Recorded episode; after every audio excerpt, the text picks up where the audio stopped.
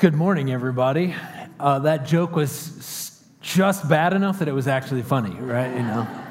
Uh, so glad you're here. If you're brand new with us today, just for sake of introduction, my name is Aaron Stern. I'm the lead pastor here. And I also want to take a moment and welcome everybody online joining us via live stream. We're so glad to have you with us and uh, excited for what God has for all of us. Before I jump in to the message, I do want to just highlight one thing about Easter. As Marie just mentioned, um, you can RSVP to save your seat, which we think will be valuable and necessary. Otherwise, we'll run out of seats and it will be a bad experience for a lot of people. So we don't want that. So please do that. But I want you to be thinking about this who might you invite to come with you? And the reason I ask that is because uh, there are two Sundays or two church calendar events throughout a year that, that more people are more likely to come to, and it's Christmas Eve and Easter. And top that off with a personal invitation uh, people are more likely to respond to a personal invitation than they are to a generic advertisement. And so um, ask God, who is it that you might have me to invite uh, to come with me? And our goal is this that people would encounter Jesus, find hope, and belong in family. And so uh, we believe that that can happen as people come to something maybe they just do traditionally, um, but find something more than they were expecting. All right, so be thinking about who you might invite uh, here coming up in just a couple of weeks for Easter. So um, raise your hand if you are in conflict with anybody, relative, a coworker, uh, okay? Yeah, raise your hand if you're in conflict. If you're in conflict with anybody, okay. Uh, raise your hand if you're in conflict with the person next to you. Some people were like, yep, yep. Some of you maybe had conflict on the way in this morning, in the car. We're, we have conflict all over our world, right? It might be in the car or in the home we live in. Uh, it might be in our own selves. It could be across the world. We certainly see a conflict in Ukraine. There's conflict in other portions of the world. There's conflicts of ideologies. There's racial conflict. There is uh, domestic conflict, looking like domestic abuse or uh, looks like an argument. There's conflict uh, that looks like sexual assault. Uh, they're all different types of conflict. There's political conflict, conflict between Republicans and Democrats. So much so that in 2017, Reuters did a poll and found that one in six Americans stopped talking to a family member or close friend because of the 2016 election. That was 2017. I wonder if those numbers have gone up after 2020. So we know how to do conflict. we know how to divide, right? Go to Facebook, it's proof positive.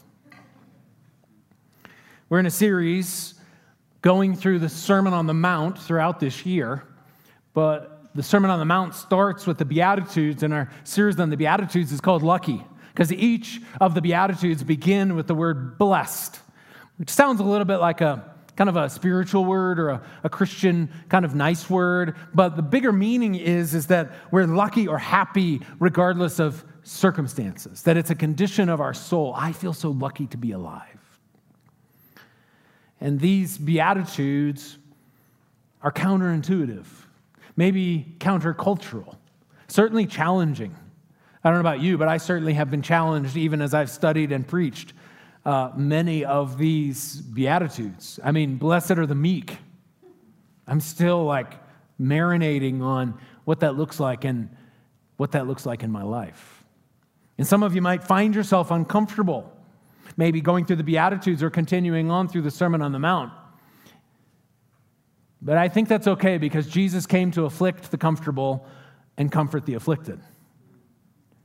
And if we find ourselves not uncomfortable with anything that Jesus says, then chances are we've made Jesus in our own image rather than looking at him and wondering and asking ourselves if we're being made into his.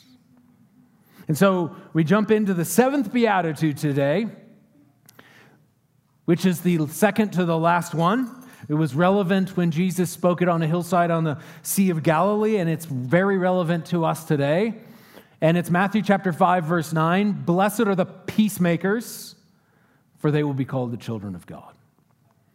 I don't know anybody who doesn't want peace. Right? We want peace with our neighbors and we want peace with our coworkers and we want peace with our kids and we want peace with our spouse and we want peace in the world. We I don't know anybody who's like, "Yeah, I don't really care. I actually prefer chaos." But when we think of peace, we oftentimes just think of living in harmony, like, like asking the question, can't we just all get along? But Jesus, when he's talking about peace and blessing the peacemakers, the word peace he's using here is the Hebrew word shalom. And the Hebrew word shalom would be defined as wholeness. Things as they were intended to be with God, self, others, and creation because we're oftentimes in conflict with one or any or all of those things. And God has a way, and the world started in, when there was complete peace with all of those things. Sin and death entered the world, and since then, we lack peace. But we see what this could look like throughout Scripture. Isaiah chapter 11, verse 6 says, The wolf will live with the lamb, the leopard will lie down with the goat. The calf and the lion and the yearling together, and a little child will lead them. This is shalom.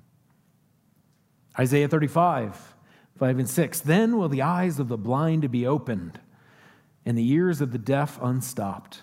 Then will the lame leap like a deer, and the mute tongue shout for joy.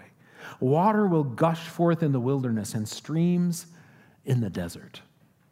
This is shalom. Isaiah chapter 2, verse 4 He will judge, God will judge between the nations and settle disputes for many people. They will beat their swords into plowshares and spears into pruning hooks. Nations will not take up sword against nation, nor will they train for war anymore. This is shalom.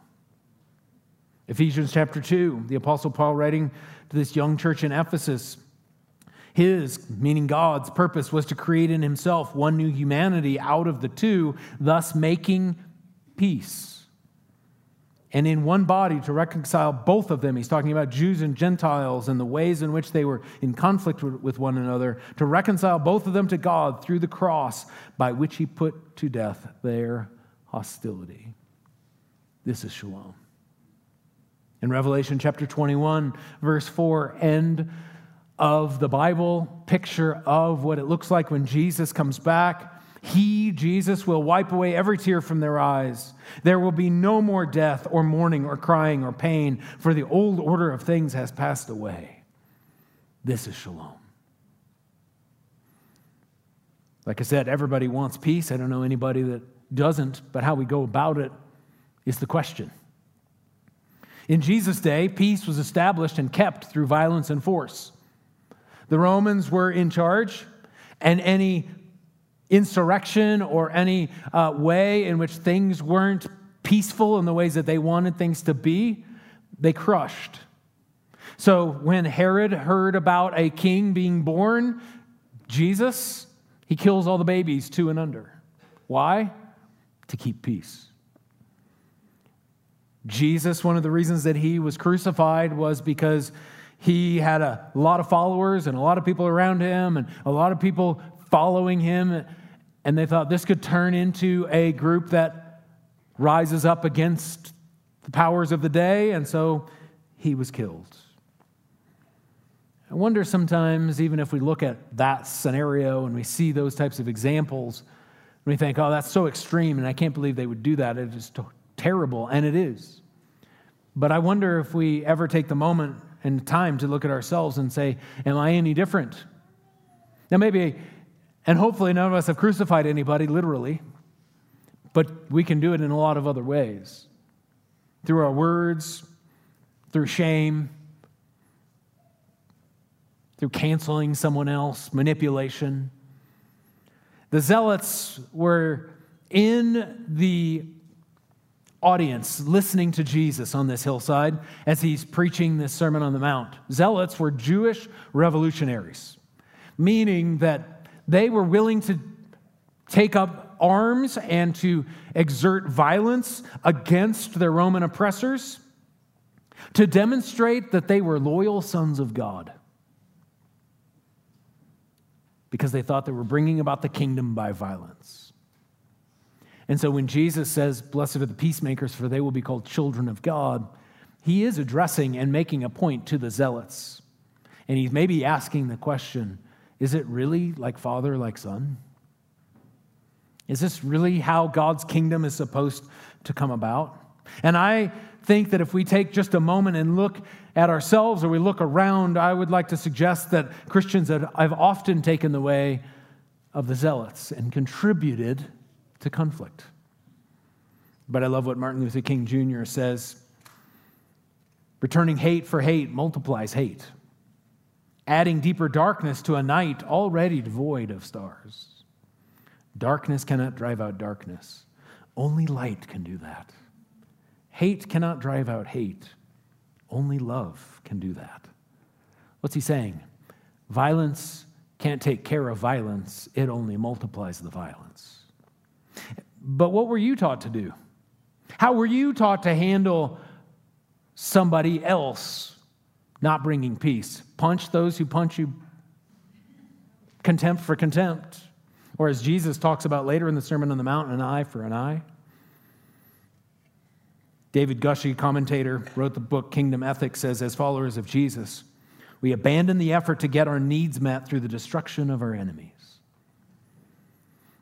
So the question is okay, if we don't force peace, what do we do? I wonder sometimes if we even know how to be peacemakers. I know that for me, I, I grew up in a Christian home and I grew up going to church, but I, I don't think that I was discipled or taught how to be a peacemaker. I never had a class on resolving conflict or negotiating differences. I find that to be true of a lot of people. Maybe we're taught how to avoid conflict at every cost and be a peacekeeper because peacekeeping and peacemaking are very different. Peacekeeping, peacekeepers are the ones who are like, don't rock the boat. You know, like, just leave it all alone. And so, so really, it's the peace, the peace avoiders, conflict avoiders, excuse me, and pretenders. So we dodge and we appease and we, we beat around the bush and we never really actually deal with the problem. So it may not be peace through violence, but it's peace through silence. You know, think about maybe uh, being at work and your boss is consistently rude. And so instead of saying anything, you're like, well, I don't want to, I don't want to rock the boat, and you know, so I'm just not going to say anything. So instead, you gossip behind his back. Or maybe it's your roommate, you know, who doesn't wash the dishes.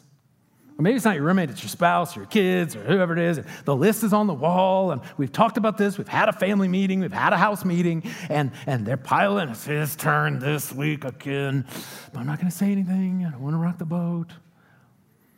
And so then you just resent them and you're passive aggressive. Or maybe you go out to dinner with your friends at a really nice restaurant, but you're on a budget. And so you're, you order a salad and you're like, and I'll just fill up on the breadsticks that are free. And your friends are ordering steak and appetizers and extras and, and drinks. And, and you're like, oh, that looks good, but I'm on a budget and I'm just going to stick to my budget. And then somebody says, let's just split it all even across the board. Can we do that? And you're like, I'm on a budget. I'm on a budget. That's a great idea. And then you hate them.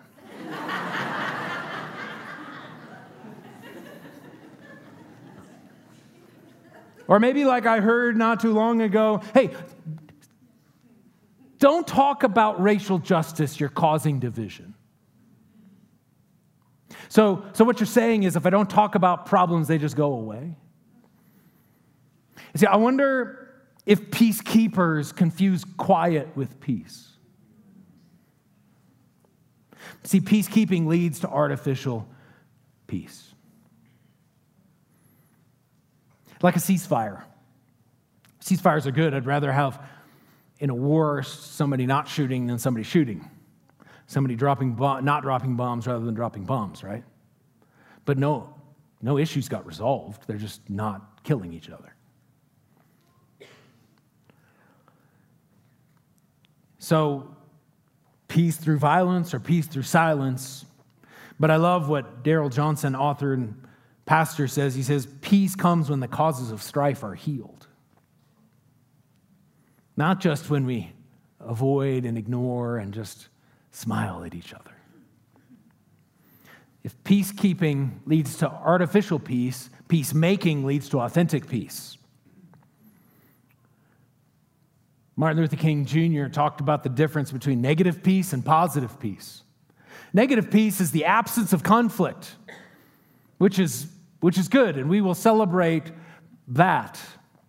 But he says positive peace, or what could be called kingdom peace, is the presence of love and justice. See, Jesus doesn't say, Blessed are the peacekeepers, or blessed are the peace seekers, or blessed are the peace wanters, or blessed are the peace hopers, or blessed are the peace dreamers. Blessed are the peace makers. Peace is made, which means that we have to actively engage and not think that peace just magically happens.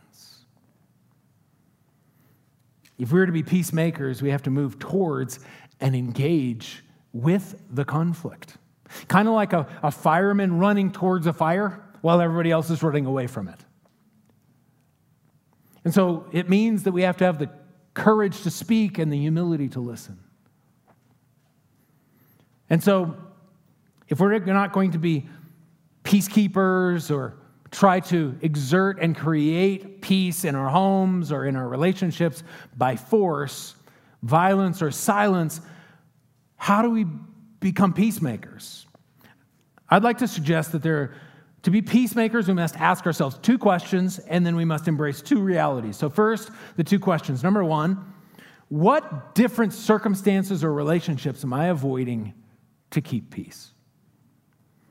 You know that that relationship with a relative that said something to you that really hurt, that you're like, I'm just, but but now you don't want to talk to them or the, the coworker, or maybe it's your spouse, or maybe it's your roommate, or maybe it's your kids, or maybe it's your parents, or maybe it's your neighbor. See, I think we've got to embrace the reality that if we avoid them and think that keeping the peace is good enough, that it's kind of like the elephant in the room.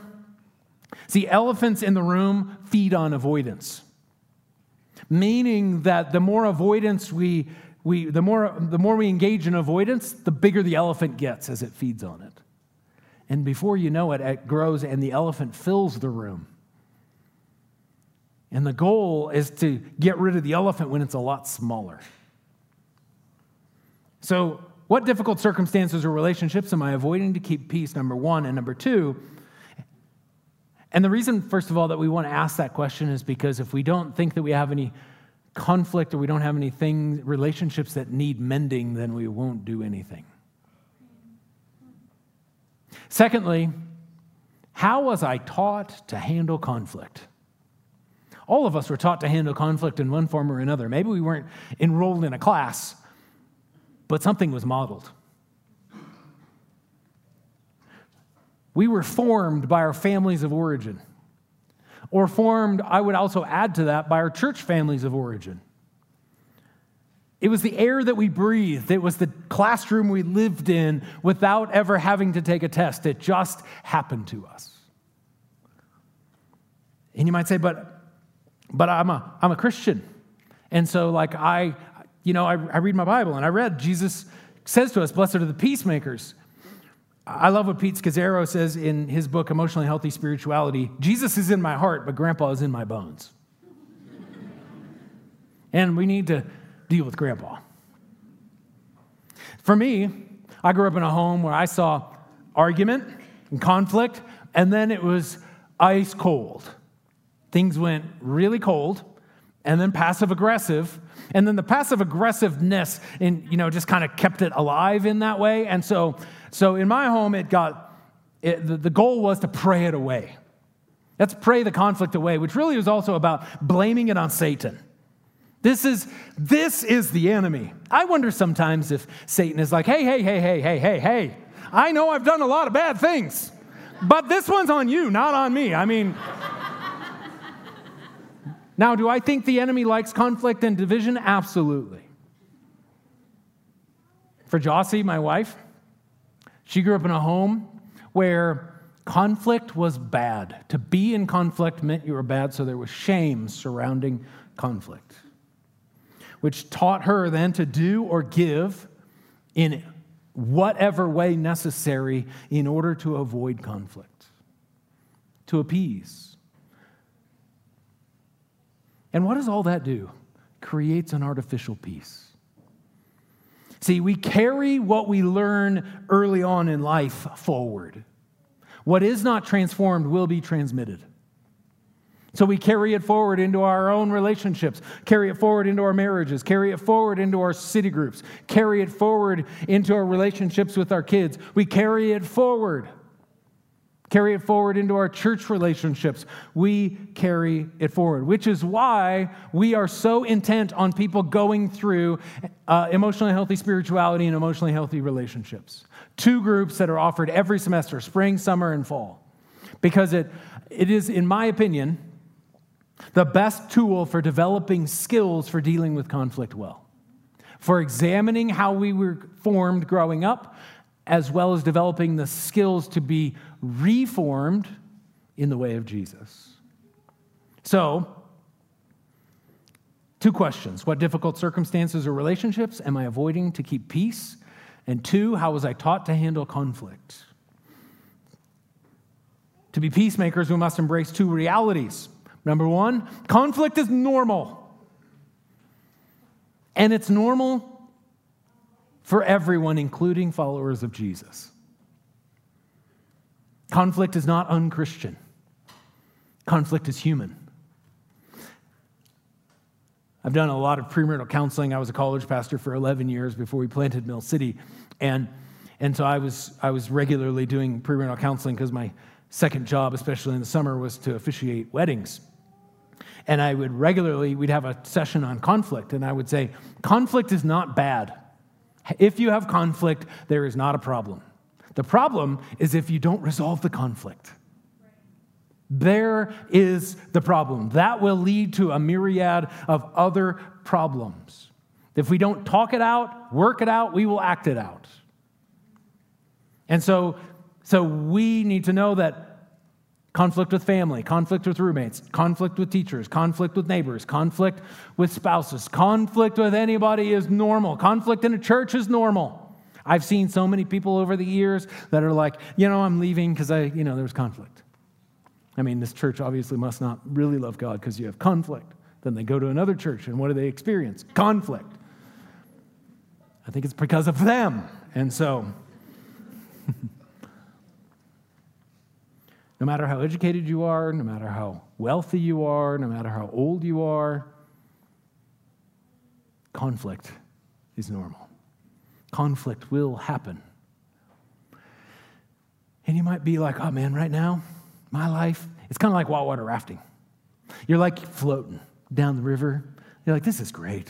You ever been on whitewater rafting for the very first time and you're floating? You're like, this is not bad. And you take a little, like, couple of bumps, you know, like, and you're like, this is it. This is what all the hoopla is about.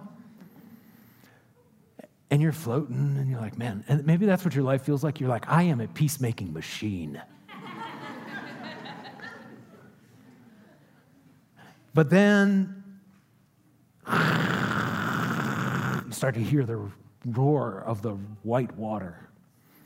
So, whether you're in conflict, have been in conflict, conflict is coming. And if you're not in conflict with anybody, out here or out, you know outside you probably might be in conflict with yourself conflict is part of life conflict is normal and the second reality that we need to embrace if we're going to be peacemakers is that sacrificial love is necessary sacrificial love is a necessary element of peacemaking colossians chapter 1 starting in verse 19 for god was pleased to have all of his fullness dwell in him and through him, he's talking about Jesus, to reconcile to himself all things, to reconcile. Reconcile is a peacemaking word, whether things on earth or things in heaven. By what? By making peace through his blood shed on the cross. God made shalom, God made peace through sacrificial love, and so do we. The way of peacemaking is the way of the cross. And you're like, oh, that sounds painful. And, and sometimes it is. It's going to hurt. Sacrificial, you know, set to sacrifice, that, that word is kind of feels painful even to say it, the um, things that come into your mind. Some of you might know this, you've been around for a while. In 2014, the retina in my left eye fully detached. So I could not see out of my left eye. So I went to the ophthalmologist and I'm like, hey, I, I got a problem. Can't see. Now, this is the thing it didn't hurt. It didn't hurt when it came off. It didn't hurt while I just sat there. Just was like, it just was. He said, well, we need to get you in for surgery immediately. So I went into surgery and in a couple of days. He said, if we don't get this taken care of soon, uh, you will lose the ability to see out of that eye. So I go in for surgery. It's a couple of hours. I come out, and I am in agonizing pain. Agonizing. I'm bent over, the pressure in my left eyeball. It feels like my eyeball is about to explode out of my head. And it is just, and they're giving me some um, uh, drugs. And, and I'm like, more, please. It's not doing anything. You know, I wasn't sitting there thinking, I can't believe you did this to me. I was not in pain before. But now I'm in pain. This obviously was so dumb. Because if I kept with the no pain option, I would be blind in my left eye. But I went with the short term pain option so that I could see and be healed long term. The goal is that we would be willing to do the same, to move forward into the pain so that we can have long term healing in relationships with ourselves, with God, with our world. And Jesus says that if you're a peacemaker, you'll be called the children of God. I think sometimes when we engage peace and try to make peace with somebody who wants to be a peacekeeper or who is a peace avoider, they may not call you the son of God or the daughter of God. They may call you other things because you're disrupting the peace and you're a troublemaker and you're somehow not a, not okay. But if there is full on healing and restoration, what's Jesus saying? He's saying you're going to look like God because it's what God did. Romans chapter 5, verse 10 says, While we were God's enemies, we were reconciled to him through the death of his son. See, maybe to rewrite this, this beatitude in a little bit of a different way. Lucky are those who reconcile with their adversaries, for they will look most like God because that's exactly what he did for us. The reality is, we cannot make peace with others until we've made peace with God. We cannot give what we do not possess. So, the question for all of us here today is Am I at peace with God? When Jesus arrived on the scene and was born in a manger in Bethlehem, outside of Bethlehem, there were some shepherds, and in the night sky was this chorus of angels that was announcing Jesus' arrival. And they say, Glory to God in the highest, peace on earth. What are they saying? No glory to God, no peace. Glory to God, peace. How do we glorify God? By reconciling with Him, making peace with God. There will be peace in the world when we are able to make peace with God and ourselves. So, my question for each and every one of us here today is do you need to make peace with God? If that's you and you would say, Yeah, I'm far from God, maybe this is your first time in church, or maybe you haven't been in church in a long time, or maybe you've been in church every week, but you still say, You know what? I'm not at peace. we've God and I have kind of had this I don't bother you, you don't bother me kind of relationship. Kind of peace avoiders, artificial peace, but I want to make authentic peace with God today. If that's you here today, in the room or online, will you to just say under your breath, God, I give you my life?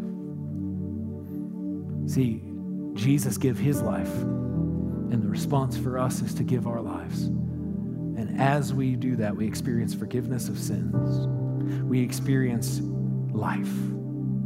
And we experience reconciliation with God. And it is the beginning of a journey of ongoing transformation. It's not the only thing that we need to pray, but it is the, an amazing first thing to say to God. The question I also want all of us to ask is who do I need to make peace with? I have somebody that I need to call this week. Who do you need to reach out to?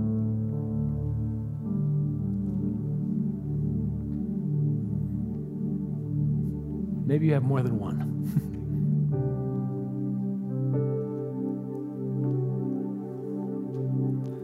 Are you willing to be a peacemaker and not just a peacekeeper? Our weekly practice is the same this week as it has been throughout the series, and that is to memorize the Beatitudes. So today, this week, Matthew 5 9, blessed are the peacemakers, for they will be called the children of God. Not just so we can know it in our heads, but so that we can meditate it in our hearts, so that we can embody the Beatitudes.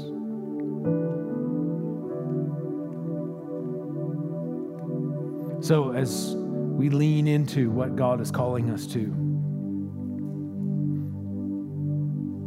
I want to take a moment. I just want to pray because we all will need courage from the Holy Spirit courage to speak and the humility to listen.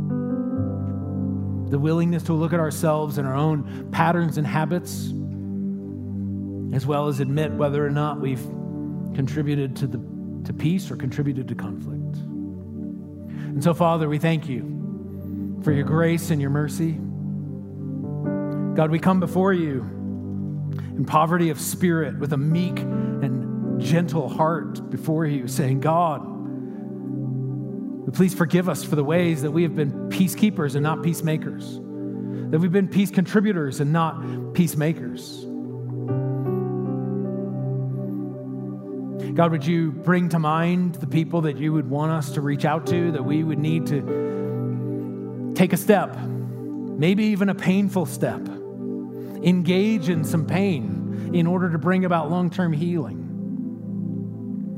As far as it depends on us, God, help us to be at peace with all people.